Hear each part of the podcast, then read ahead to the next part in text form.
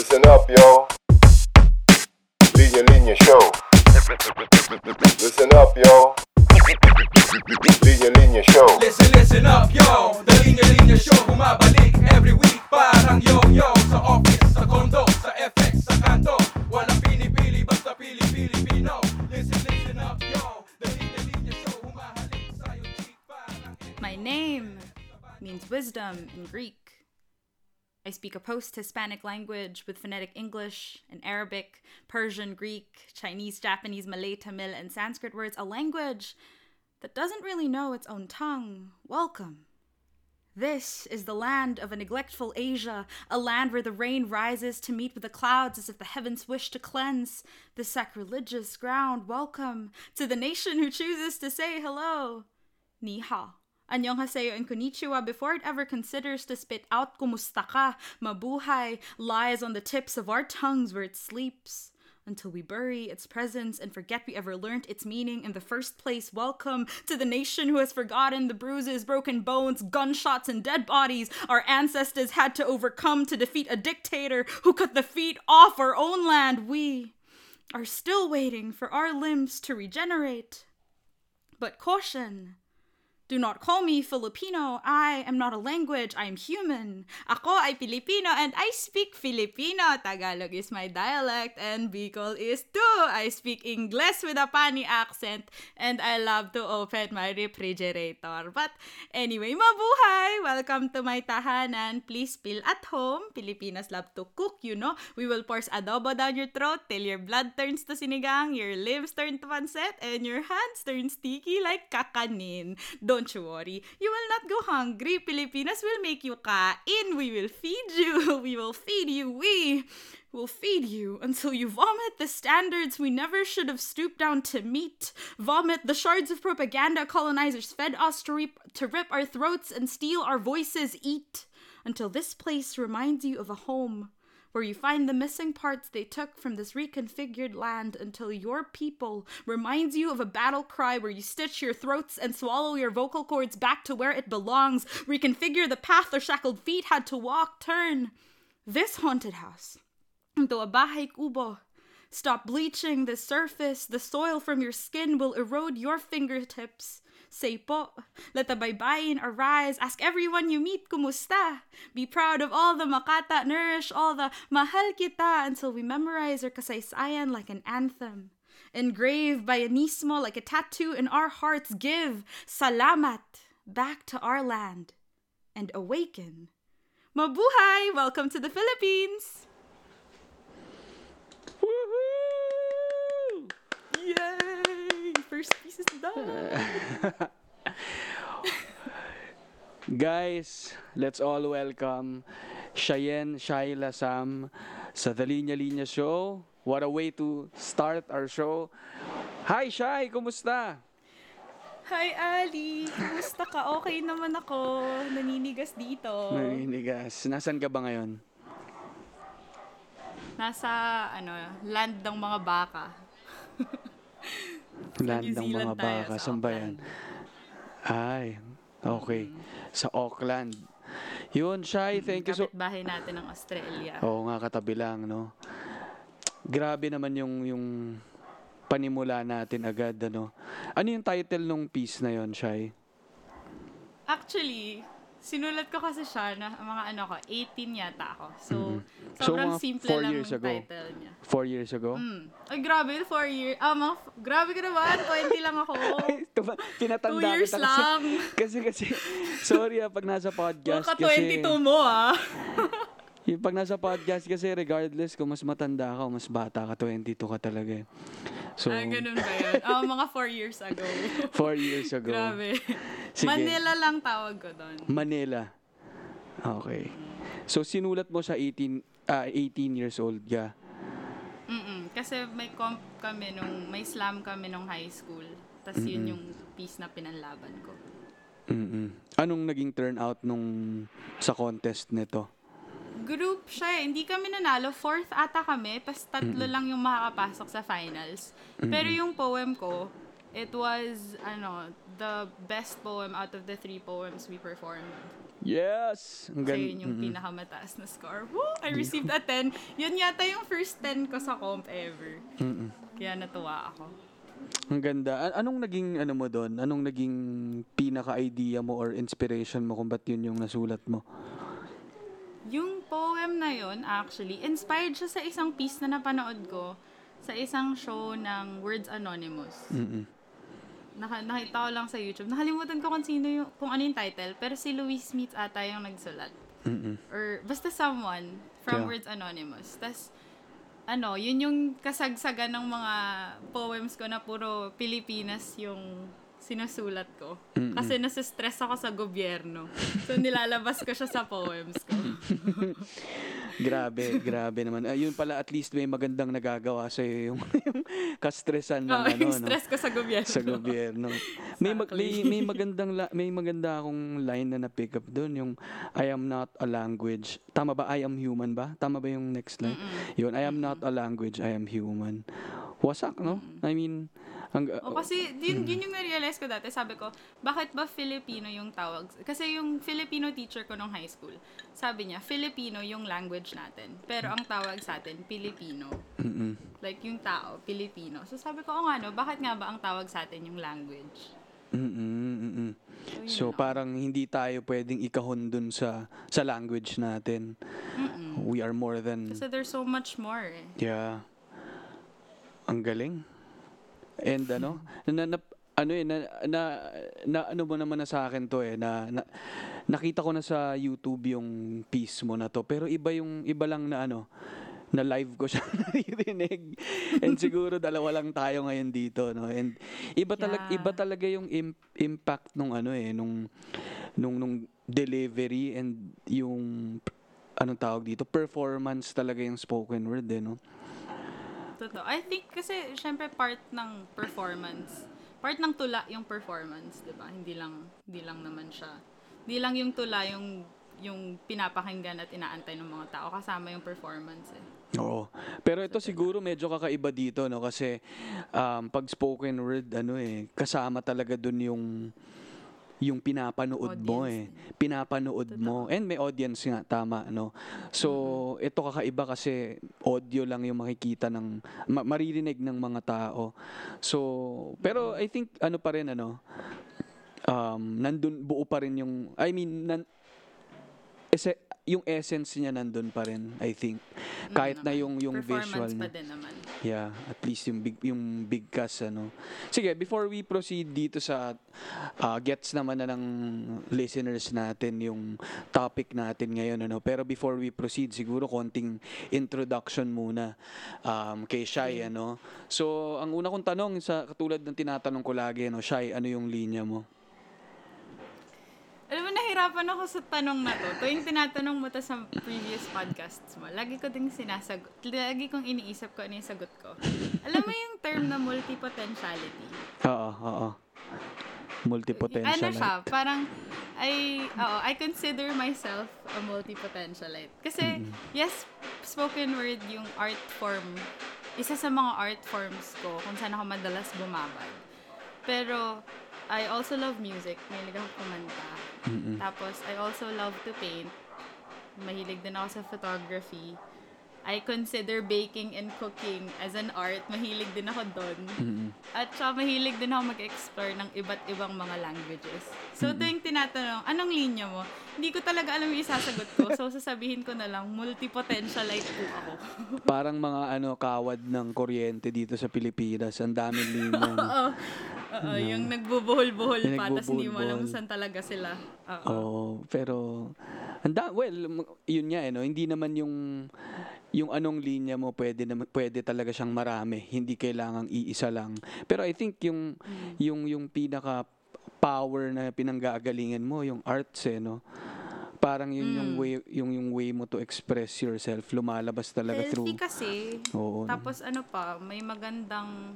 may magandang results, hindi siya destructive, diba?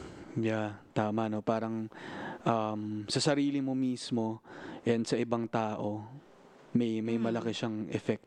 Sige, sa ngayon ay estudyante ka, Shai, Oo, saan ka nag-aaral at anong year mo na, anong course mo? Nag-aaral ako sa University of Auckland. Second year, ang inaaral ko, conjoint degree. Double degree ata yung tawag sa inyo. Oh, double degree. Arts tsaka sciences. Pero yung majors ko, computer science, philosophy, tsaka theology. Diyos ko, grabe naman. Para talagang kawad ng kuryente. Dito kasi sa kahit sa course, obvious ba na hindi ako makapili ng, diba? Ng course ko talaga. Kaya, kasi dito, kung ano-ano na lang. Pag college ka dito, pipili ka kung BA or AB or BS, ano. Parang Bachelor of Arts or Bachelor of Science. Ikaw parang BSA. Bachelor of Science and the Arts. So, humanities and ano rin, ano? And sciences. Ang galing. Feeling ko kaya lagi, ang smart-smart ko pag tinatanong sa akin yun. Kasi ang haba lagi ng sagot. Tapos kailangan ko i-explain pa. Sabi ko, wow, smart ko today. Yeah. Ako rin, yung course ko naman ng college, ano, interdisciplinary studies. Wow, multi-potentialite din. No, pero yes. Ang galing lang nung sayo kasi marami rin akong kilalang mga magagaling na writers makata na parang ano rin sila, yung course nila iba talaga, hindi creative writing, hindi English or Filipino. And may ibang tingin ko may ibang lalim din or may lawak din na nagagawa yung meron ka talagang specific field na na inaaral. Kaya nagagawa mo kasing pagtahi-tahiin yung yung mga salita and yung science, yung numbers, yung ako actually, tinanong din sa akin yan dati nung English teacher ko nung high school dito. But though hindi ako mag-creative writing or mag-arts related, hindi kasi ako naniniwala na dapat bigyan mo ng grade or parang value yung art ng isang tao. Like, for me kasi, pag binigyan mo na siya ng grade, parang it becomes a chore and a responsibility na I have to do well. Yeah. And it has to fit the criteria to do well. Yung art sa akin, for me, it has to be free. And I have, kung yun nga yung ginagamit ko to express myself, tas gagawin ko siyang, ilalagay ko siya sa isang box na kailangan, ito yung criteria para maganda siya. Tama. Kaya hindi ko siya kinuha as a career, as a paper or a degree. Yeah. No, and tingin ko rin naman, ayun, pwede ring aralin on your own yung yung pagsusulat. And lalo ngayon, parang aaralin ko siya basta hindi mo ko bibigyan ng grade pagkatapos. Oo. Iba rin yung epekto sa iba nung pag pinasok mo na siya sa academics And parang kung yun disiplina mo rin, parang yung main point mo ng pagsusulat ay makakuha nga ng mataas na grade, parang kailangan lampasan mo yun no? Totoo. Yeah. Sige. Ngayon, Shai, nasa New Zealand ka, no? Pero saan ka pinanganak and gaano katagal ka nandyan? Malabon ata ako pinanganak. Ang naalala ko ito yung tinatanong ko yun sa mama ko, Malabon daw. Pero hindi kasi kami doon tumira, so hindi ko alam kung aling parts lang ng buhay ko yung nakatira sa Malabon. Tapos may childhood memories din ako sa province namin, sa Bicol. Pero yung, as in, yung nung nag-start na ako mag-aral, lumipat kami sa Manila na kami, Caloocan. Kasi from kinder hanggang grade 6, nasa Caloocan yung school ko. Tapos nung grade 7, lumipat na kami sa... lumipat ng school sa Taft, sa Saints ko. So, yung bahay din namin, lumipat din kami sa Valenzuela naman with my great-grandmother kasi yung mom ko, nandito na noon. And yung mom ko, umalis siya parang 2012. Tapos sumunod yung dad ko, 2014. Tapos 1 month later, sumunod kami ng ate ko. So, dyan na kayo lahat? So, we've been here. Mga 2014, kompleto na kami dito. So, mga 6 years. Well, actually, ang hirap kasi 2014, December kami dumating. So, parang 2015 kami dumating. Pero 2014 talaga. Yeah. So, parang mga 5 years pa lang kami. Magsi 6 years. Wow! Parang... Ako lang yung accent mo. Parang talagang naano ka na diyan Parang dyan ka na lumaki talaga yung tunog. Pero uy, grabe, binawasan ko pa nga yung accent ko nung nagpa-perform ako. Paano nga? Kwento mo nga. Ano bang, anong effect sa'yo nung lumipat ka dyan? Paano yung adjustment mo? Paano nga ba? Unang-una, nung lumipat kami summer, so, pero yung summer nun, dahil galing kami sa tropics, malamig pa din yung summer. Mm-hmm. Kasi yung summer parang mainit na yung 22. Mm-hmm. 23. Mm-mm. Tapos, bihira lang mag-25. Sa Pilipinas, di ba, nag-30 pag summer. So, paglipat namin dito, malamig. Mm-mm. Parang lahat sila nakasando, tapos kami ng ate ko naka-jacket. Ganun. Tapos, sobrang, bago kasi sobrang konti ng tao. As in, sobrang konti ng tao. Mm-mm. Sa Pilipinas, kasi syempre, sanay ako, kunyari, maglalakad ka sa Caloocan. Ang dami, bungguan talaga. Mm-mm. Pagdating dito, grabe, naalala ko yun, yung mama ko, sabi niya, uy, ang daming tao. Sabi ko, nasan yung tao? Wala kang tao. Tapos, madami na daw yun. Sabi ko, wala namang tao, hindi pa kami nagbubungguan dito, marami na ba to? Yun yung una kong shock, as in, sabi ko, parang ghost town yung pinagdalhan sa akin ng mama ko, bakit walang tao? Tapos, I remember, sobrang vivid ng memory ko na, pababa ng, yung before mag-land yung airplane, syempre, di ba makikita mo na yung mga landscapes? Puro green talaga. Sabi ko, grabe, nasan ako? Puro green. Kita yung mga baka? Hindi naman. Pero sobrang green talaga. Tapos, iba't-ibang color, iba't-ibang shades ng green. Tapos sabi ko, grabe, puro green dito. Nasan ako? Ganoon ako nung una. Tapos, pagdating ko sa school, syempre weird nung una. I mean, marunong ako mag-English, so hindi ko naging problema yung speaking. Mm-mm. It's more on, yung accent nila. Mm-mm. As iba, in accent, sabi ko, ano daw? Ganun ako nung una, anong sinasabi niya? Tapos, may mga slang kasi sila. Sabi ko, ano yung ibig sabihin nun? Tapos, there was this one time, yung slang kasi ng eraser, rubber. Mm-mm. So, sabi niya, do you have a rubber? Sabi ko, ano yun? Nasa isip ko, what's a rubber? Sabi ko, what's a rubber? Tapos sabi ko, what's a rubber? Sabi niya, sabi ko, bakit ako mag-aaral ng goma dito? Hindi ko lang goma sa school. Tapos, sabi ko, no, I don't have one. Tapos, nakita niya, math yun, nag-i-erase ako. Feeling ko, inisip niya, ang damot ko. Kasi sabi ko, wala. Hindi ko alam na yun yung eraser. So, yun, yung mga slang. Na-explain mo naman sa kanya. Na-explain ko naman sa kanya after. Oo. Sabi ko, eraser. Ganun pa ako nung una. Tapos yun, yung mga ganun lang, yung mga slang. Tapos, natuwa ako nung pagkasimula ko ng school. Kasi sobrang relax ng school dito. As in, super relax ng school. Yung pag high school ka, mostly, ang average papers na tinitake mo, 6 or 5 lang. Wow. Tapos mamimili ka. Oo, sobrang konti. Tapos, ang school system, 10 weeks na pasok, 2 weeks na break. 10 weeks na pasok, ulit 2 weeks na break. Tapos yung last term nyo, 4 weeks lang kayo papasok. Tapos yung 6 weeks na natira, meant for exams yun. Tapos papasok ka lang pag may exam ka. Wow. Bakit sobrang kaya chill parang naka-spread out? As in, yung per day sa 6 weeks na yun, parang 2 lang yung exams. Dalawa lang per year level. Ganun. So, dahil 5 lang naman yung papers more 6. Parang 5 or 6 days ka lang papasok sa loob ng 6 na linggo. Tapos after nun, summer na. Sobrang relax ng school. So, natuwa ako. Masaya naman. Pero syempre, tahimik kasi. Iba pa din sa Pilipinas. Tapos yung first Christmas namin.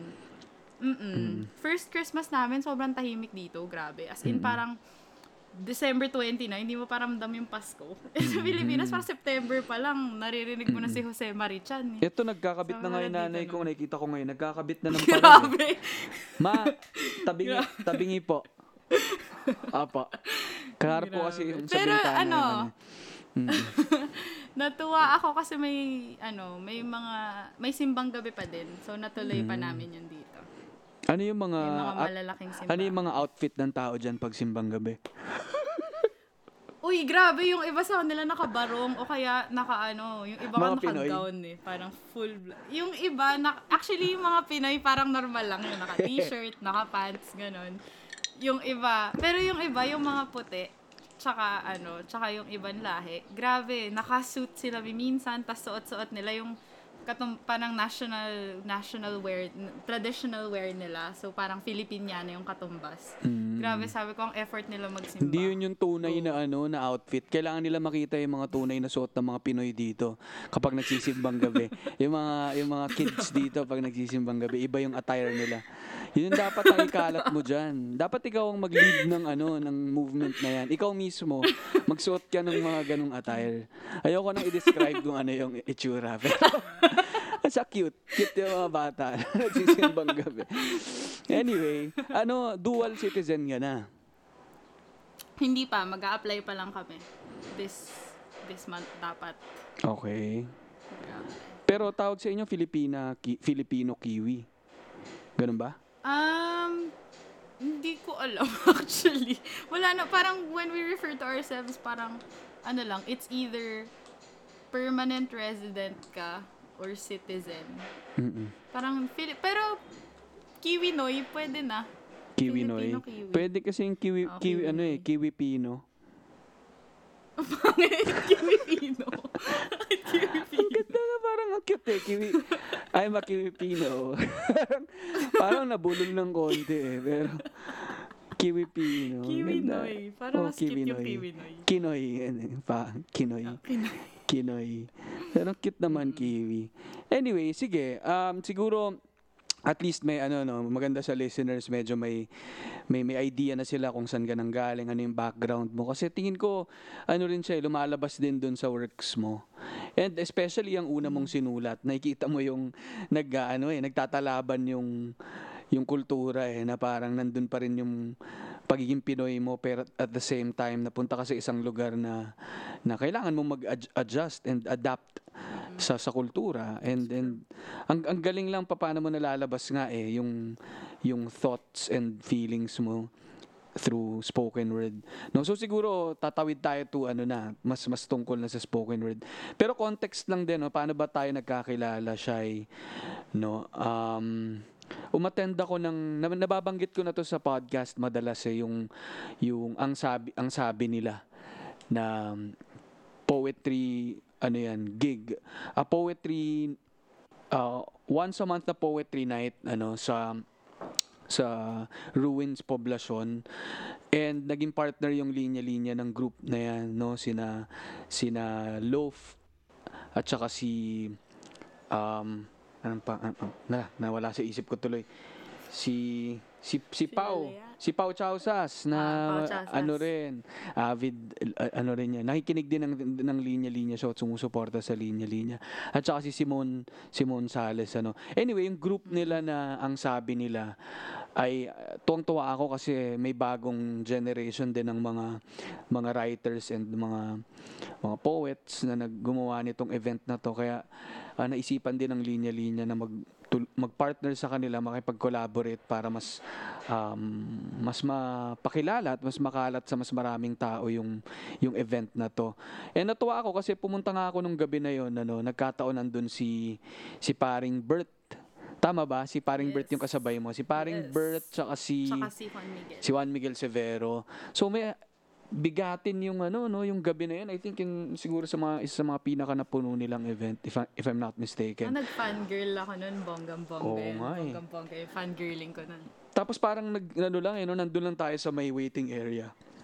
Kasi I think pinakilala ka ni Loaf eh. Tapos parang, wow, o yun, nag-small. Katabi mo nun si KL? Oo, si KLden na nag-perform din, no, nag-open mic ata siya. No, isa rin sa mga pinakamagagaling na poet natin ngayon. So, natuwa lang ako na pumunta ako sa event na yon, tapos nandun si Shai. Tapos yun niya, napanood ko siya mag-perform at napavideo talaga ako.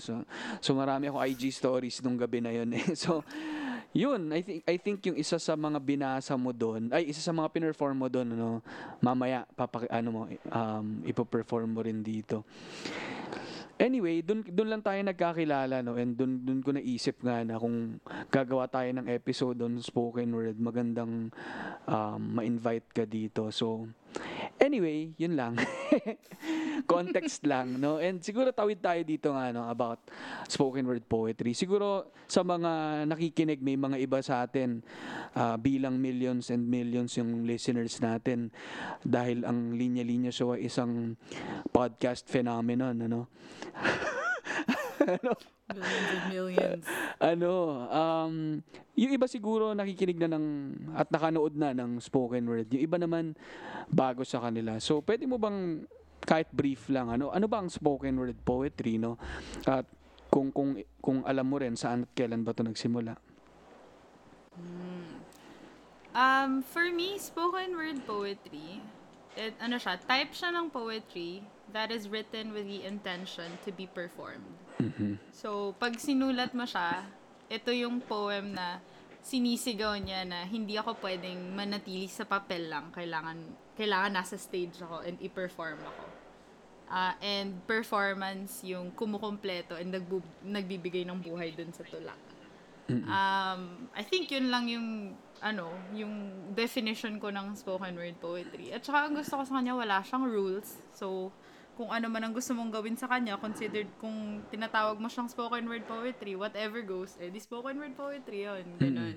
Mm-hmm. Tapos, kung saan siya nagmula, actually, hindi ako sure, pero diba, logically for me, we learned how to speak before we knew how to write. Yeah. So, I feel like nauna pa yung spoken word, yung mga types of spoken word poetry bago yung mga written poetry. Mm-mm. Although, from what I know, yung modern na American spoken word poetry ngayon, yung mga likes ng Button Poetry, ganyan, I think, siya, kay Mark Smith, ng 1980s ata. Mm-mm. Yun lang yung alam ko. Mark Smith. I forgot which poem he performed, pero yun yung alam ko, si Mark Smith, mga 1980s. Oo. Ako naman, yung na-research ko, hindi ko alam pero parang parehas naman. Pero ang na-research ko, galing siya kay Mark Logan. Tama ba? Shutdown na sila, sir. Shutdown na sila. Diyos ko po. Hala, hindi ba? Mark Smith ba? Mark Logan yun na ko eh. Kasi di ba nagaganon siya? Parang tumutula siya, tapos parang pa-performance siya mag-report. Hindi pwede ba? Pwede ba? Yun kasi talagang, akala ko siya ang father of spoken word poetry. Ama ng spoken word poetry, Mark Logan. Anyway, confirm natin yan. No, and siguro maganda rin niya ma-interview siya dito eventually. Si Mark Logan, ABS! CBN News! CBN! Uy, na-miss ko yun. Oo nga, diba, si Mark Logan. Anyway, so tingin ko kung ang tanong ay saan ito nagsimula, mukhang ang sagot ay sa bibig. No? Parang, and siguro, tama although pwedeng naman to, pwede tayong turuan din na sina Loaf, tingin ko talaga sila yung inaral talaga yung history nito no? Sina Juan Miguel din kasi ako naman based sa mga naaalala ko sa mga tinuro sa amin noon, yun niya parang 'di ba yung oration, parang oral tradition, nagsimula talaga sa bibig yung pagtutula ay nagsimula sa pagbigkas nga, binibigkas siya. Although yung written poetry naman, sabi naman ni Joel Toledo, if I'm not mistaken, then hindi rin lahat ng written poetry ay meant to be to be performed or read, parang basahin out loud, no. Iba rin kasi yung sa written form na may mga nuance doon, may mga iba-ibang forms of reading ka na nasa utak mo lang, no, na hindi nag-iiba siya kapag binibigkas mo na. Like kunyari may ibang mga art form na yun, grabe. Oo, yung written. Mga page poets. Yun. Yun pala ang tawag, page poets din. No? Pero hindi na tayo siguro masyadong magda-dive doon, ano, sa may history niya and yung technical na ano, I think pwede nilang i-research 'yan. No, pero siguro dito tayo sa ano lang, sa basics nung para maintindihan ng listeners natin itong spoken word poetry. So, yun nga, siguro tawid ako doon. Ano ba yung pinagkaiba niya sa written poetry or sa slam poetry? For me, yung slam poetry tsaka yung spoken word poetry, pareho lang for me. I think we just call slam poetry. As in, yung, kasi dito, pag sinabi mong spoken word poetry, ano yun? Ay, pag sinabi mong spoken word poetry slam, competition lang siya ng mga spoken word poets or artists. So, for me, pareho lang yun. It could be different, pero for me, pareho lang yun. Pero yung page poetry, for me talaga sobrang ibang art form na siya sa spoken word. Kasi mas hirap ako sa page poetry eh. Kasi pag page poetry, it's written to be read. So, pag iniwan mo siya sa papel, tapos na siya, na-edit mo na, tapos yung structure tsaka punctuation na lang yung magbibigay ng buhay sa tula. Whereas pag spoken word poetry, because it's written to be performed, performance yung nagbibigay ng buhay sa message ng tula mo. So for me, it's less rigid. Tsaka it's different every time you perform eh, depending on how the poem was performed, diba, at the time. Tapos, feel ko din, ang difference is page poetry, nagbabago yung meaning niya based on whoever reads it and how they interpret the poem. Yeah. Whereas spoken word poetry changes meaning based on who performs it. So it's greatly dependent on the performer and how they deliver the emotion. Yeah. Parang ganun din yung nararamdaman ko eh. Parang mas lamang yung binibigay sa'yo ng spoken word dahil nga dinedeliver sa'yo. As opposed to pag nakaharap ka sa papel, ikaw na yung magbabasa nun. No? So parang yung level of involvement mo dun sa ano, at walang magga-guide sa iyo kung paano mo siya babasahin. So kaya tingin ko rin may iba rin yung responsibility mo as a reader ng written poetry eh. Kailangan maintindihan mo rin yung art form na yan para mas ma-appreciate mo siya. Parang ganun. And ako yung sa slam poetry lang, iniisip ko kung bakit siya slam poetry eh. Tapos iniisip ko, ang slam kasi sa Filipino ay dakdak. No, kaya, eh, di ba pagka nagsasalita ka, dumadakdak ka na lang, dami mong dakdak. Hindi ba siya ganoon? Dami mong dakdak, dumadakdak ka. So, ano siya? Oration siya, nagsasalita ka. Okay ba yun? Marami po dito sa ating episode ay kailangan i-back up nyo ng research kasi baka maniwala kayo sa lahat. Taba na utak mo, Ali. Grabe. Saludo ako. Hindi. At saka ako, naisip ko rin siya, eh, lalo na dito sa Pilipinas, di ba? Hindi naman lahat, ano eh, academic, no, parang iba sa streets, may sariling language ang streets, no. So naisip ko rin kung colloquial language, ano, pwedeng slang poetry eh. Seryoso ka ba? Joke ba yan? Gumagawa ko ng sariling genre, no? Gumagawa ko ng sariling art form. Gumagawa ng sariling parang pinaghiwalay na timeline. Malay mo. Baka tayong pioneering, tayo naka-invento pwede na. Ng slang poetry. Diba? So, pag tutula ka, kailangan slang yung gamit mo lagi. Parang okay yun, ano? Paano yun? Sample. Slang poetry, parang si Airpods ay nakasama si Ermats. At sila, bago sila mag-asawa, sila'y mag-jowa. Ewan ko, parang ganun eh. Parang kailangan gamit mo yung ano. Kasi iba rin slang ng generation mo. Ganun ba yun? Eh, parang yung thing nga rin dyan siya, ano, parang yung language kasi, para siyang inclusive, ay parang exclusive na code ng mga tao eh, yung language, no? Parang, para siyang inside joke ninyo eh, ng lahi mo, parang ganun. And lalo pa kung slang, 'di ba? Parang lalo siyang nakapaloob lang dun sa streets eh, parang sa street lingo. Kaya parang kung hindi ka sanay din sa ganun, parang i-decode mo rin yung language na yun, ano. So pinupush ko talaga tong slang poetry. Tinatry ko siyang lagyan ng ng depth para ma-convince natin yung mga tao na hindi lang to basta kalokohan. So, yan ang ating Actually, talagang kaya kita in-invite para ma-push ko lang yung idea ng slang poetry. Yun talaga. Isang buong episode, ipupush mo lang yung slang poetry. Oo. So, yun. Siguro yung isa ko pang tanong siya, parang, kasi nakikilala na rin talaga at parang kumalat yung spoken word poetry dito sa Pilipinas, especially nung kasagsagan ni Juan Miguel Severo, as in lumalabas na siya sa mga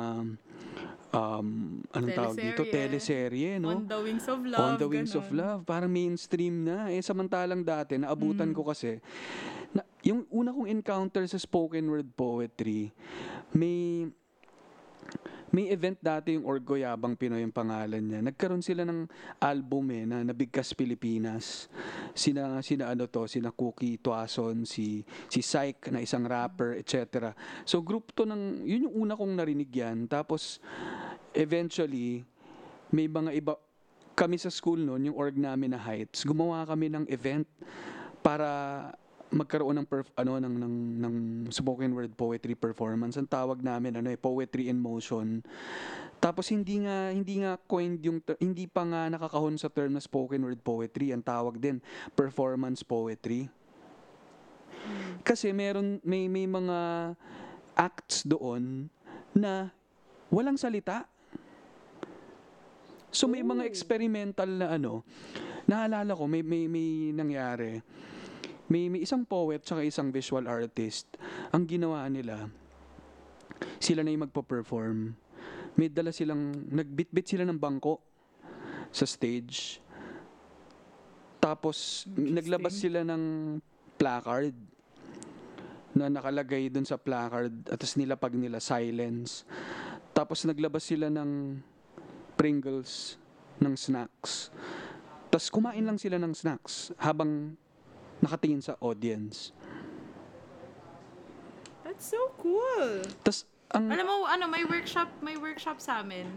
Ang pinapagawa, isa sa mga practices kapag nag-workshop kami, i-perform mo yung tula pero hindi mo bibigkasin.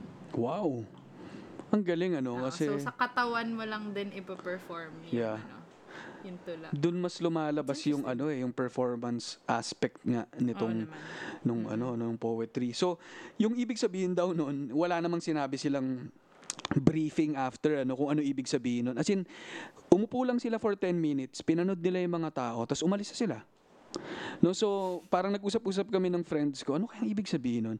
Parang ang nangyari pala, binaliktad nila. Ginawa nilang performers yung audience. Sila yung nanood doon sa audience. Sila yung biglang naging audience namin ng mga nanonood. So, pinapanood nila yung reaction, yung itsura ng mga tao sa ginawa nila. So, may ganun, yun ba ay considered spoken word? Parang hindi siya spoken word, performance poetry siya.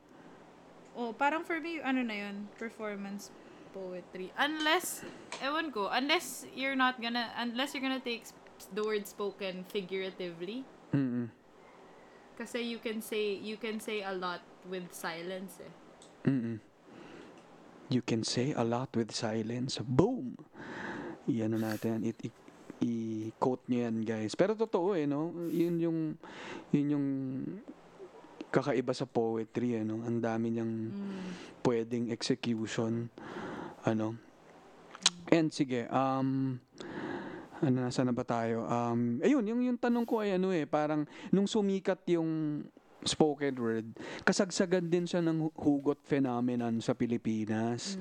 No, so ano bang masasabi mo sa sinasabi ng mga tao na ang spoken word ay ang tingin nila doon ay puro hugot? Yung hugot phenomenon, sa amin dahil nasa ibang bansa kami, helpful siya, as in, ano siya, conversation starter siya sa amin. May org kasi kami sa uni, ano, na Filipino Students Association. Shout out sa amin. Hoy, shout out sa inyo, ano, yung mga members ng FSA. Hello sa inyo. Yes. Yung grupo namin, dahil may mga members kaming hindi magaling magtagalog, may iba na nakakaintindi, hindi nakakapagsalita, may iba na hindi talaga marunong. Yung hugot culture, parang yun yung naging, ano namin, yun yung naging way para makarelate kami sa isa't isa. Pag may entry ka, edi go mo yung entry mo, yung ganon. So, for me, walang, kung yung sa spoken word pieces, kung puro hugot yung spoken word pieces na sinusulat mo, kunwari, as a poet, if ganun yung way mo to deliver your message and story mo naman siya, for me, walang masama dun. Kasi, after all, sumikat nga lalo ang spoken word poetry, diba? Dahil sa mga hugot poems. Pero, ano,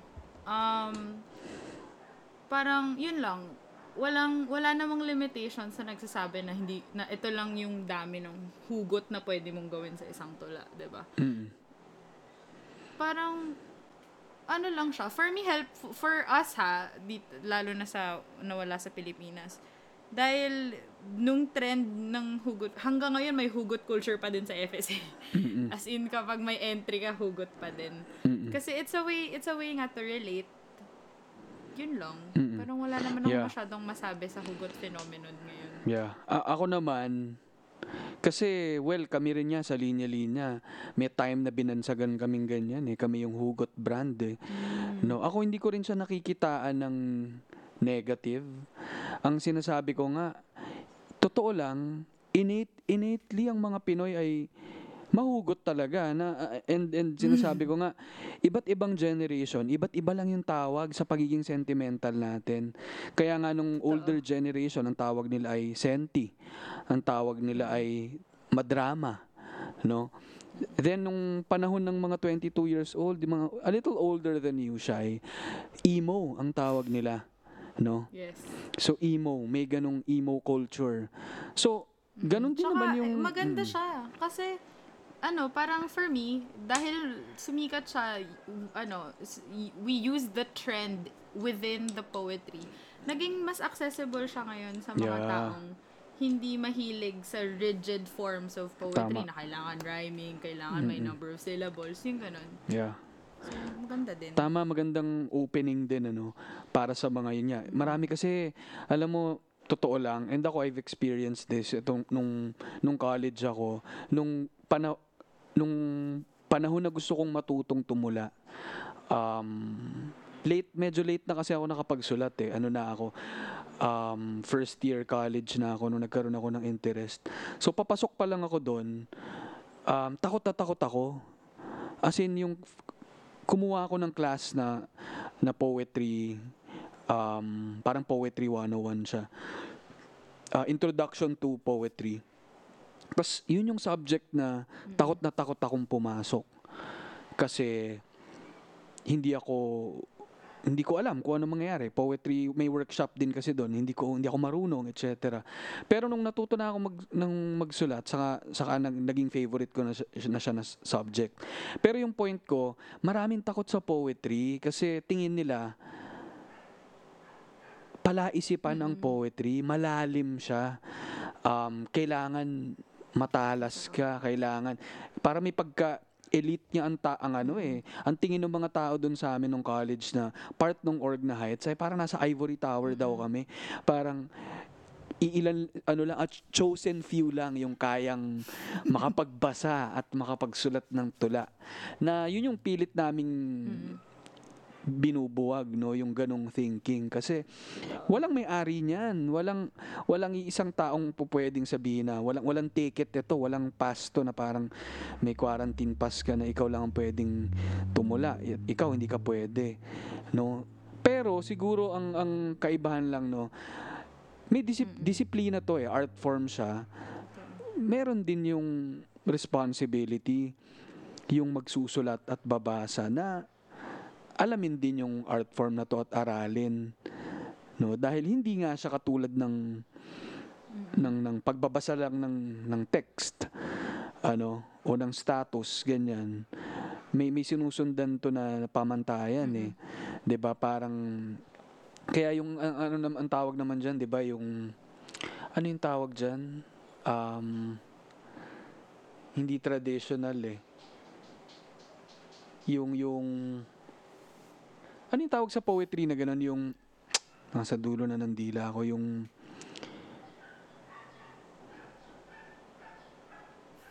paano ba to? Paano ba to? Yung teka. Mamaya maalala ko siya. Pero yung inaaral na poetry ay ano, eh, may pag naalala ko or i-comment ko na lang kapag naalala ko. Pero basically yung tinuturo kasi sa amin nung college yung ano na yun, yung hindi kumbaga freestyle na banat ka lang poetry na siya. Parang ganun. Hindi ko mahuli yung term, eh, pero mamaya, no. Pero ayun, ikaw, ano yung tingin mo doon? Kasi nga lalo na sa listeners natin na ngayon palang susubukan sigurong makinig ng spoken word or magbasa ng mga tula. Ano masasabi mo sa kanila, yung mga natatakot na magbasa na hindi ko naman maiintindihan yan, eh? I think ang maganda sa spoken word, no, is pag nagsusulat ka, ang sinusulat mo naman storya mo, eh. So, walang nagsasabi na bawal mong isulat yung storya mo in this manner because it's your story. Voice mo yun, eh. So, kung paano mo gustong isulat, edi ganun mo isulat. Walang rules na nagsasabi na ito lang yung spoken word poetry. Sobrang wide ng scope ng poetry. Na even rapping, 'di ba? Yung mga nagfi-flip top ganyan. Spoken word art siya. Hindi siya spoken word poetry, but it's a spoken word art. Kasi 'di ba, spoken word is a big range of different types of art forms ang ginagamit na medium to share is your mouth, your speaking. So pag nagsisimula ka, edi ako, for me, nagsimula ako mag-poetry parang journal entry lang, tas binabasa ko lang out loud hanggang sa nagsimula ako mag-incorporate ng writing techniques, figures of speech, tapos tsaka ako na performer ako muna bago ako naging writer. So na-enjoy ko yung paglalaro ng words with by performing it first. Yeah. So yun lang, try lang, as in ang writing naman hindi bukod sa talent, it's also a habit. Mas madaling magsulat pag sanay ka nang magsulat. Yeah. So, yun, simulan mo lang magsulat. Yeah, yun yung maganda, yun nga, wala naman yung entry pass, ano, pero along the way as you hone your craft, no, doon na siguro papasok yung disiplina and yung responsibility mo as a writer na isulat mo yung thoughts mo the best way you can, no? And bilang papasok ka sa isang art form, kailangan mong constant mong ginagalingan or inaaral. Kaya I think yung isang part dyan, Shy, 'di ba, yung magbasa ka, no? Hindi naman nga, again, hindi lang siya parang journal entry nga na ano, eh, lalo na kung hinahasa mo na yung craft mo, palayo siya ng palayo to a journal entry, eh, and parang nakakaporma na siya eventually, no? So ako, malaking tulong talaga yung pagbabasa. Totoo. Basa lang, as in basa, sobrang dapat mahilig ko magbasa kasi that's how you're gonna learn, eh, from others. Yeah, so yun, parte yun, ano.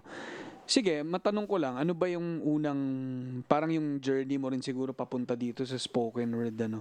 So ano ba yung una mong, naalala mo ba yung unang spoken word poetry, poem na nabasa mo or napanood, napakinggan mo?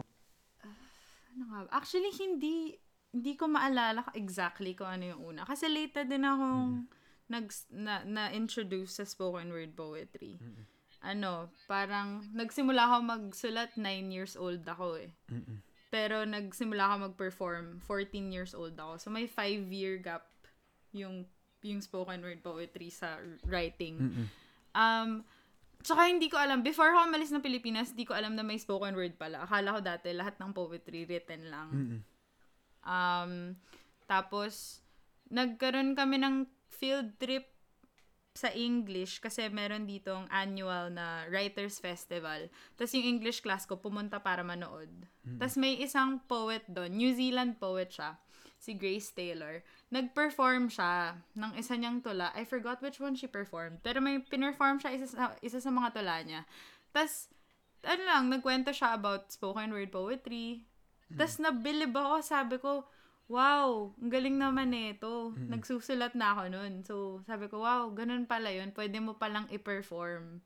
Mm-hmm. Tapos, after nun, dun ako naging curious na sabi ko, ano ba to? Like,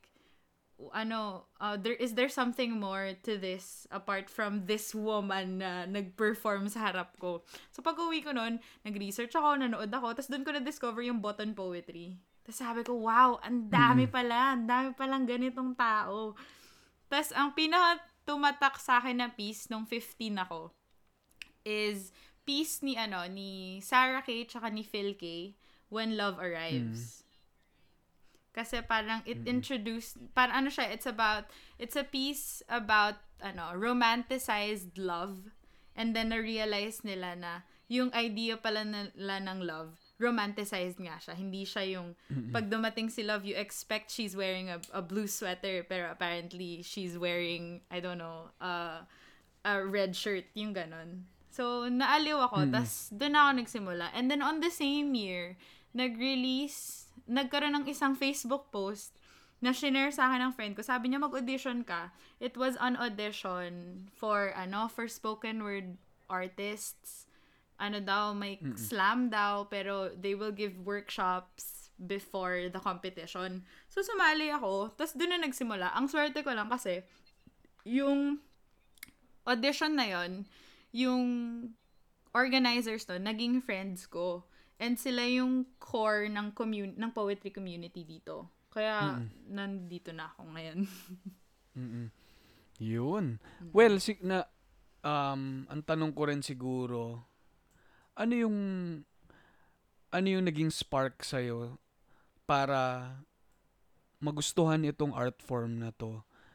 And eventually, bakit mo siya ginagawa? Bakit ka ba tumutula?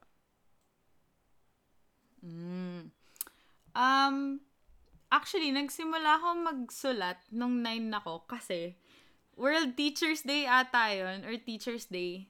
Tapos kailangan magsulat ng letter para sa teachers namin. Ayoko maging mainstream, so hindi ako nagsulat ng letter. Nagsulat ng tula. Tapos after nun, syempre yung tula ko na rhyming pa kasi hindi ko naman alam. Pagbata ka, thinking mo, lahat ng poems nag-rhyme, diba? Tapos, yun lang, tinuloy-tuloy ko lang siya. Tapos, yung mga tula ko, nag-start ako mag-compile hanggang sa nakakatapos na ako ng mga notebook ng tula. Kahit nonsense talaga yung mga tula ko nun. Tapos, nung 14 nga ako, yun na-discover ko na may poetry. Tapos, na-enjoy ko lang siya kasi mahilig ako mag-isip. Tapos may mga araw, syempre, na sobrang kaiisip mo, nag-overload eh. Tapos may mga araw din na naliligaw ka, di mo alam kung nasang stage. Alam mo yung mga araw nagigising ka, tapos marang ma-realize mo, anong ginagawa ko sa buhay ko? Ba't nandito pa rin ako? Yung mga ganun tanong. Kapag na-reach ko yung araw na yun, nagsusulat ako. Kasi poetry helps me parang manage my thoughts. Basically, it helps with my mental and spiritual well-being. Kasi mahilig din ako magtago ng mga bagay sa sarili ko. And what I like about writing is that I'm forced to think on my own, reflect on my own, and speak for myself. Kasi lahat, syempre, nasa ulo ko eh. Nasa imagination ko, kumbaga. Tapos yun lang, na-enjoy ko lang. Tsaka I love performing. As in, mahilig akong mag-perform. Kapag diba sabi nila, pag kinakabahan ka daw, isipin mo mag-isa ka lang or walang tao. Ayoko nun, mas kinakabahan ako pag ako lang mag-isa. So, kailangan, gusto ko may tao. Gusto ko, nakikita ko sila. Or at least, kunyari, kung madilim, gusto ko, nakikita sila, nakikita ko yung mga tao. Mm-mm. Sorry, yung dad ko pumasok.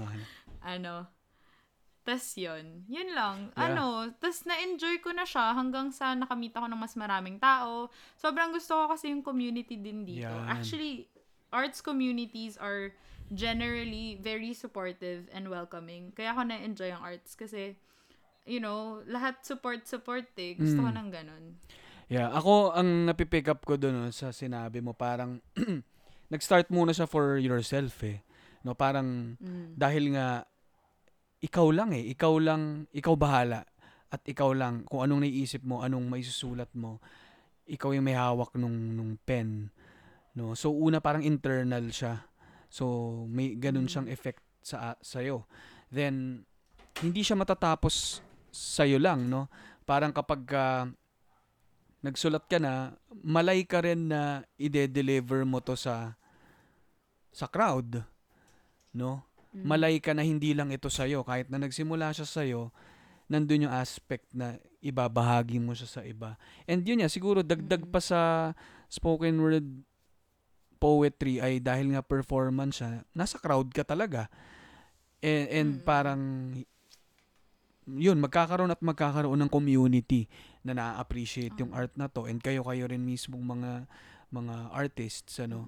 So yun, I think yun, ano, mula internal hanggang external yung expression mo ng sarili mo. Maganda siya kasi yung platform, bukod sa supportive siya.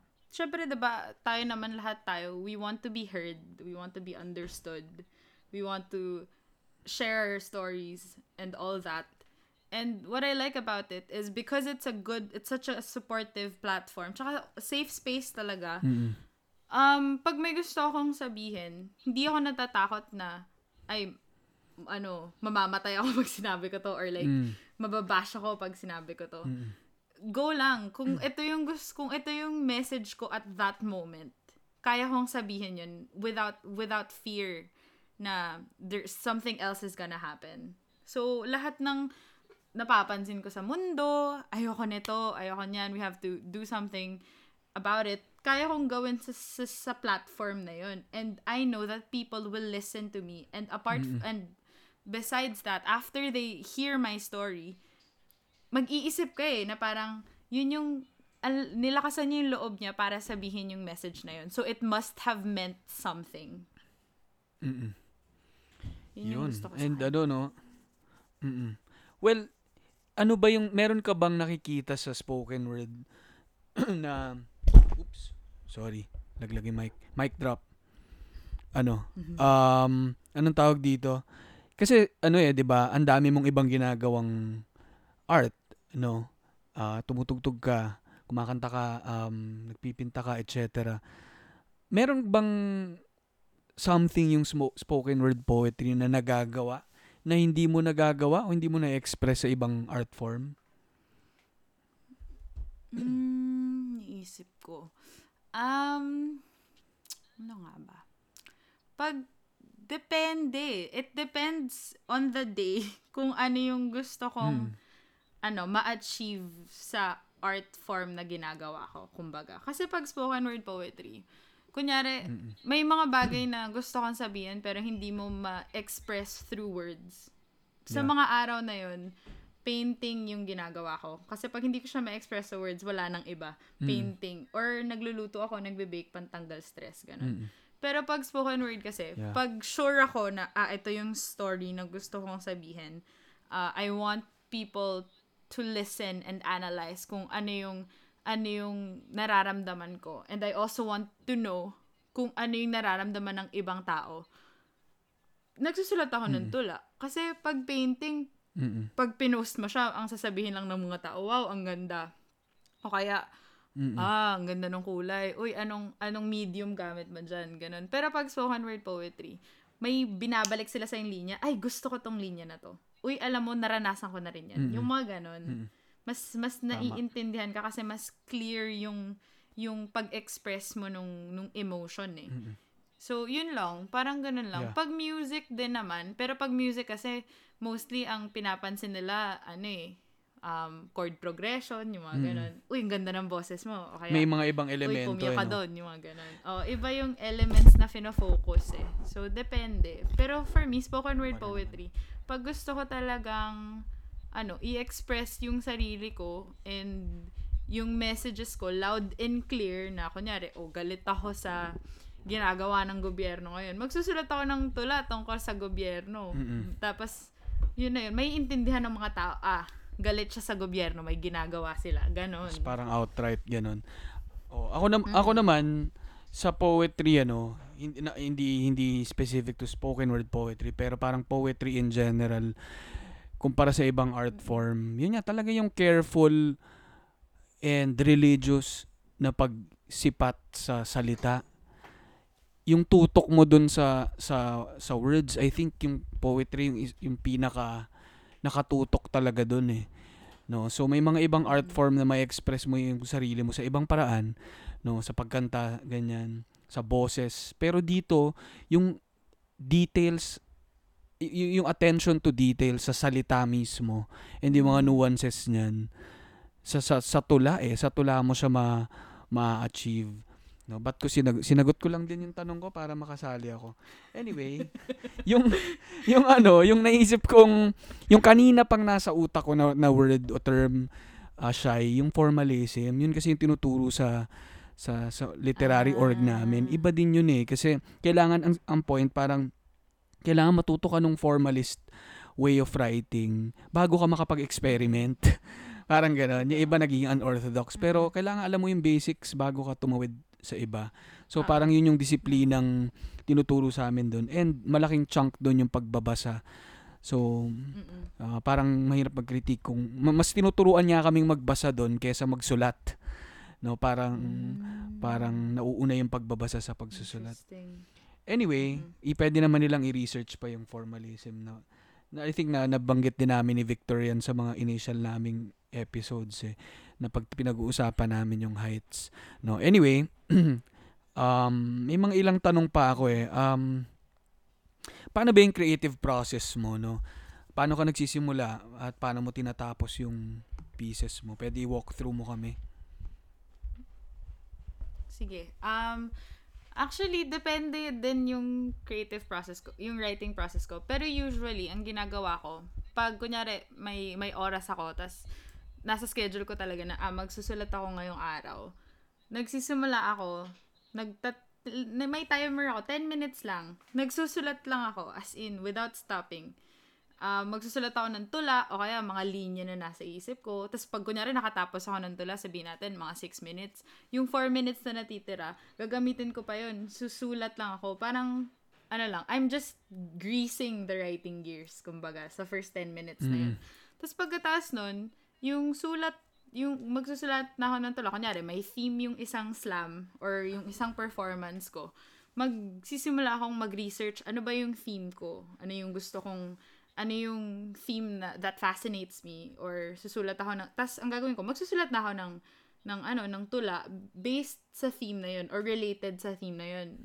Or minsan kung hindi pa rin ako makasulat ng tula, iisipin ko yung theme ko, tas isusulat ko lahat ng words na may isip ko related sa tula na yun. Tas tsaka ako isusulat yung tula. Tapos, yun lang. Tapos, ipapatong ko na yung story ko sa theme na yun, hanggang sa makabuo ako ng tula. Pas, pero pag walang theme, sulat lang. Tas, depende na lang kung anong mangyari dun sa tula na natapos ko.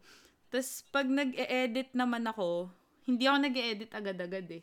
Usually, edit ko mga 1 day or 2 days after ko isulat yung first draft. Kasi, pag nagsusulat ako, naririnig ko yung boses ko sa utak ko. So, pag inedit ko na siya right after ko isulat, parang nag-e-echo yung boses ko sa mind ko. So, hindi ko siya ma-edit ng maayos. So, para ma-edit ko siya at hindi ako mabaliw dahil naririnig ko yung boses ko sa isip ko habang nag-e-edit. Iniiwanan ko yung parang palalamigin mo muna, no? Palamigin mo muna sa dali. Oo, para fresh siya, pag in-edit. Tapos, lagi akong hirap tumapos ng tula. Ang hirap tumapos ng tula kasi sometimes you don't know when it's enough or when it's too much. Yeah. Ako yung ginagawa. So, yung ginagawa ko, susulat lang ako. Hirap eh. Ako yung tip ko lang sa'yo, Shay, ako pagka ganyan, dinalagyan kong tuldok para ano siya, tapos siya, tapos na. Mm-mm. Pwede naman. Pero may minsan biro lang. Kulang yung tuldok eh. Yeah. Pagka dinagdagan mo ng isa, dalawa pang tuldok, ibang usapan na yon. Pwede. Kasi may aabangan na sila susunod. Ellipsis na yun. No? So, ayun. Pero ang guide ko usually, kasi sa amin, kapag competition, 3 minutes yung time restriction. Mm-mm. So, kailangan kong sundin yung time limit na yun. Mm-mm. And I need to find lines. I need to make sure na yung lines ko worth it sa 3 minutes. Kasi kung 3 minutes ko lang pwedeng sabihin yung story ko, make sure ko na maganda yung story ko, diba? Mm-mm. So, ayun. Tas, usually, nag-e-end, pag hindi ko na alam talaga kung paano i-end, nag-e-end ako sa isang sentence na maaalala ng audience kahit tapos na ako mag-perform. Mm-hmm. Kaya diba yung last line ko sa una kong piece, mabuhay, welcome to the Philippines. Mm-hmm. Kasi yung piece na pag pumunta ka sa Pilipinas, yun naman yung una mong maririnig. Mabuhay, welcome to the Philippines. Ganun. Parang yun yung punchline mo, nandun yung strongest line mo, parang ganun ganda. Ako gusto ko yung sa process mo, parang parang organized pero at the same time hindi mo siya kinukulong. Parang yun kasi kapag masyado ka ring ito, mga turo din ni Joel Toledo, to isa na sa mga pinakamagaling nating poet, na professor din ng poetry. Sabi niya parang mahirap din na buong-buo na sa utak mo yung gusto mong isulat. Parang buong-buo na yung tema. Kasi parang malilimit yung creativity mo, yung writing mo. Kaya parang ang pinapayo niya rin, hayaan mo munang ilabas niya yung gusto niyang sabihin. And hindi kailangang selyado na agad. No? Kaya nga tingin ko may mga ibang poets na kung di nila matapos yung piece na to, iiwanan lang talaga muna nila. Then eventually, mababalikan nila yon. And kaya iba, ilang taon bago nila mai-release eh. Kasi yung kwento, hindi pa kompleto. Ako rin niya may mga ganyan. Ako may mga nasulat ako nung mga 2 to 3 years old ako na ngayon ko palang tinatapos.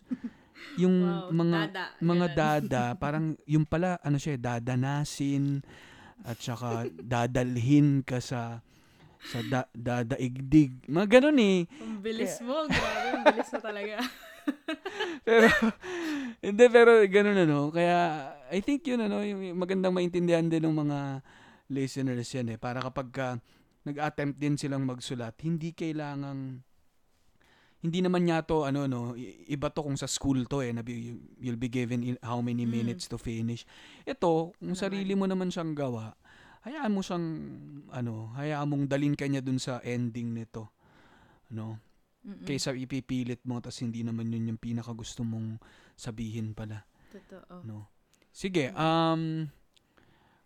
ito lagi naman tinatanong to, pero interesting pa rin siyang tanungin kasi may iba-ibang sagot din dito. Naniniwala ka ba dun sa sa muse o sa musa, yung creative muse na sinasabi nila? Kasi yun ang sinasabi ng mga writers, bago sila makasulat, hinihintay daw nila yung muse. Ano yung take mo dyan? Ako, hindi siya, hindi mo alam, yung muse, I think naniniwala ako. I think so. Kasi for me, mas madaling magsulat pag may dahilan ka para magsulat. Mm-mm. Although, writing nga is a habit, diba? Totoo na mas madali kang magsulat kapag sanay ka na magsulat. Practice nga siya. Pero I think muses kasi they help you remember more words that you wouldn't necessarily always use, but it relates to your muse, so nagagamit mo siya. Mm-hmm. Diba? Na-access mo yung dictionary ng related sa muse. So I think creative muses are helpful with writing. Mm-hmm. Diba? Pero parang yun lang.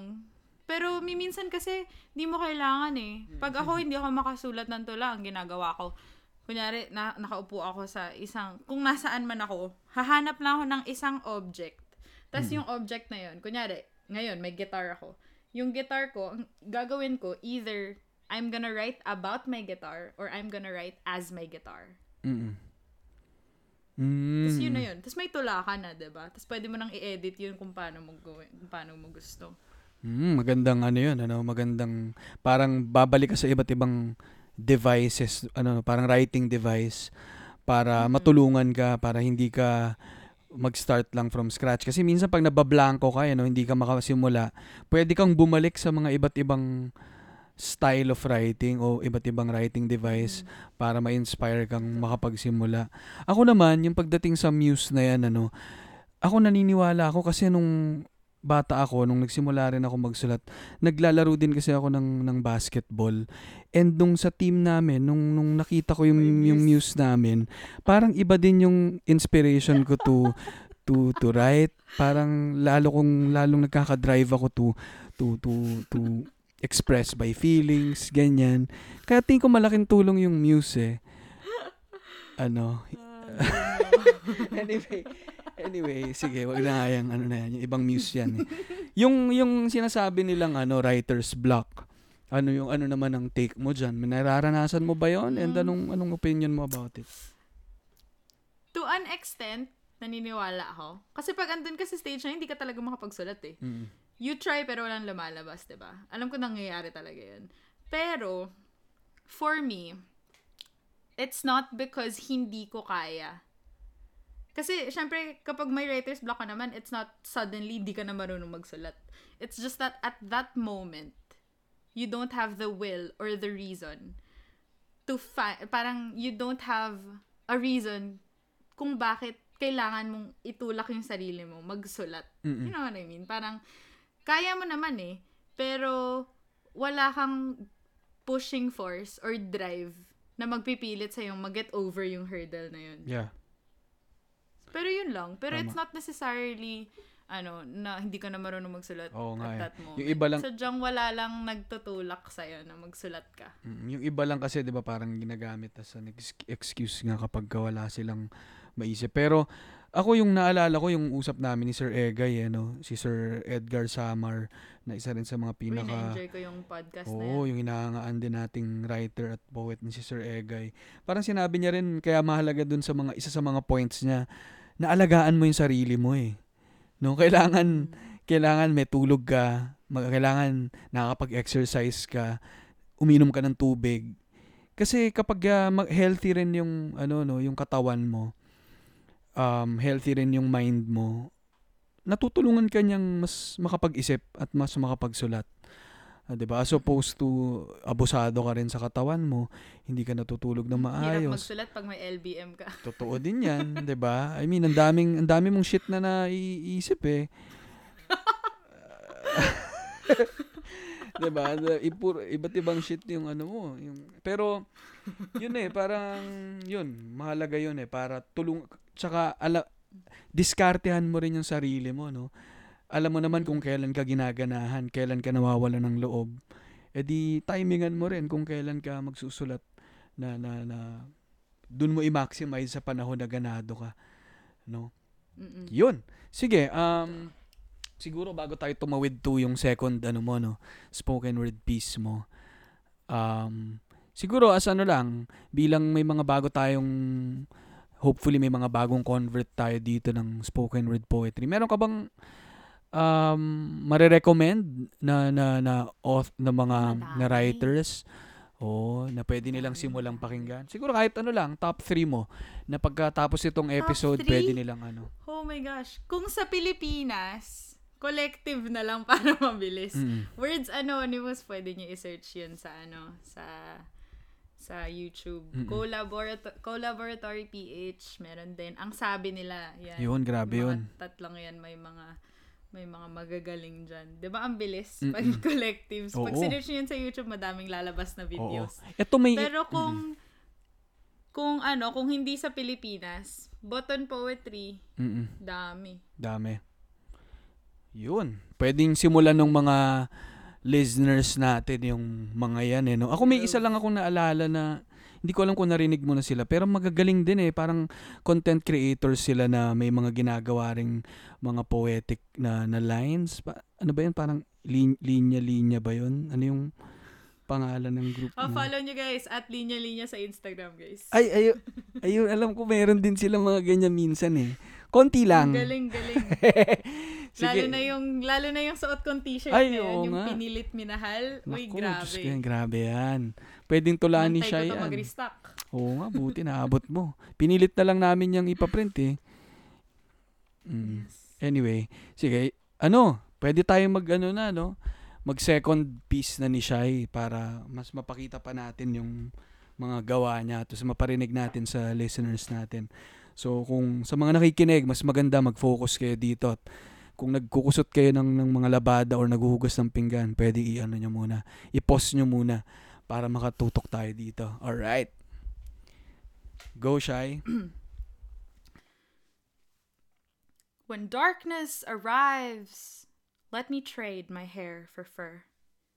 Bargain my smile for fangs, and with every step, let a leaf breaking under a paw disturb the stillness. Let echoes of vengeful howls taint these blackened skies. Let missing souls be searched, and living souls be left behind. And when morning returns, I will tell you. I have abandoned my soul for a different one, and became the voice of silence.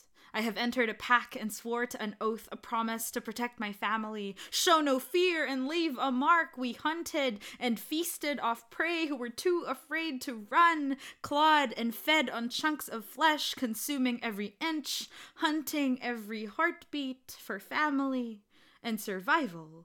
Until a brother stabs you, until you get wounded for a chunk of flesh, thought dead and left behind. Don't you see? Missing souls are searched, while living souls are left behind. This wolf knows no brother, for the forest is my father and the moon is my mother. I am a rugged individualist, driven to forge my own path, unfettered by the sentimental need for companionship. They said companionship is an imprint, an unchangeable state of mind, a longing only other wolves would satisfy. No.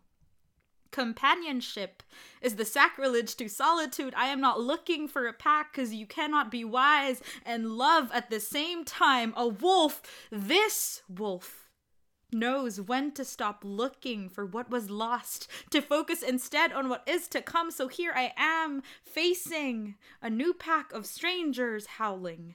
But I'm not howling for your acceptance, not asking for permission or approval. I am howling to let you know I am here, uncompromising and independent. I am here to challenge you. Feed me to the strongest of you, and I promise I will return an alpha. There is no sheep under this clothing. Do not go looking for one. Do not consider me weak for not fighting. The beast in me is only sleeping, not dying. I am a lone wolf. I bow down to no one. I stand on my own. This is my new vow, and this, I promise, is the mark I will leave behind. Whew! Whew! Hinga muna tayo. 17 na ako nung sinulat ko. Grabe naman. Parang ang dami mo ng pinagdaanan doon, Shai, ha? Anong pamagat nun, Shai? Wolf? Hindi ako marunong mag-title, eh. Yun nga, eh. Yun ba? So, ang tanong ko, pag sa spoken wolf word na mga pieces ba, necessary bang may title or pwede ring wala?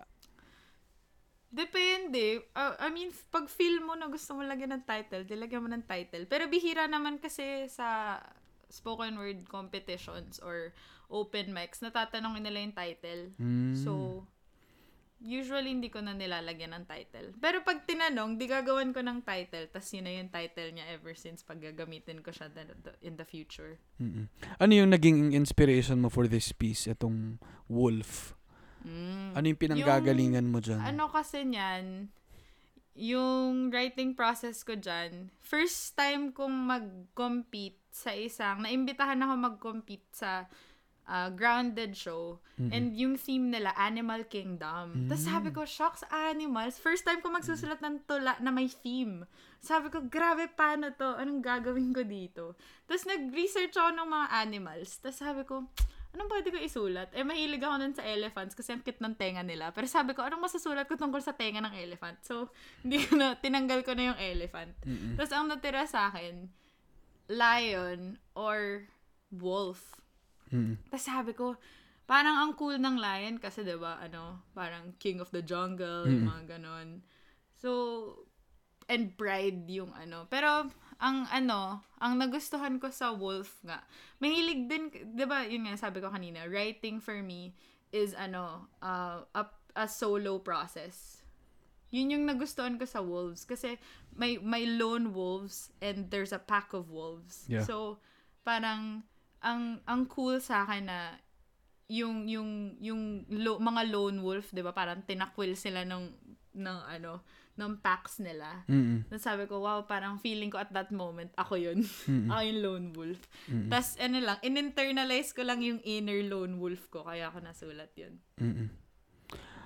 Ang galing. Ako kaya, ito yung isa sa mga nagustuhan ko rin na gawa mo kasi relate tayo dyan sa pagiging lone wolf na yan. Totoo. And medyo may isa akong line na na-pick up na power line talaga for me, yung companionship is a sacrilege to solitude. Tama ba? Mm-mm. Companionship is a sacrilege to solitude. Kasi ako parang inaaral ko rin yung solitude na yan. And hindi ko alam kung binabasa mo yung Letters to a Young Poet ni Rilke. No, never heard. Oo, si Rainier Maria Rilke na poet din na may tinuturuan niya yung isang writer. And marami siya sinasabi about solitude. Ganyan talaga kapag mag-isa ka, i-justify mo yung pag-iisa mo. Hindi. Grabe. Uy, may mga taong single by choice. Oo naman. Kaya nga, I was pertaining to myself. Yes, tayo yan. Yeah, tayo yan. So, yun eh. Yung wala ako, gustong-gusto ko to kasi nga yun eh, parang na itawid yung anong tawag dito, parang pinasok ng tao yung buhay ng ng isang wolf, parang ganun na nakaka-relate kami sa iyo kasi ganyan din ang nararanasan namin. Kailangan namin maging matapang kahit na mag-isa kami. Totoo. Yes, master. Ayop. Anyway, so baka saan pa mapunta?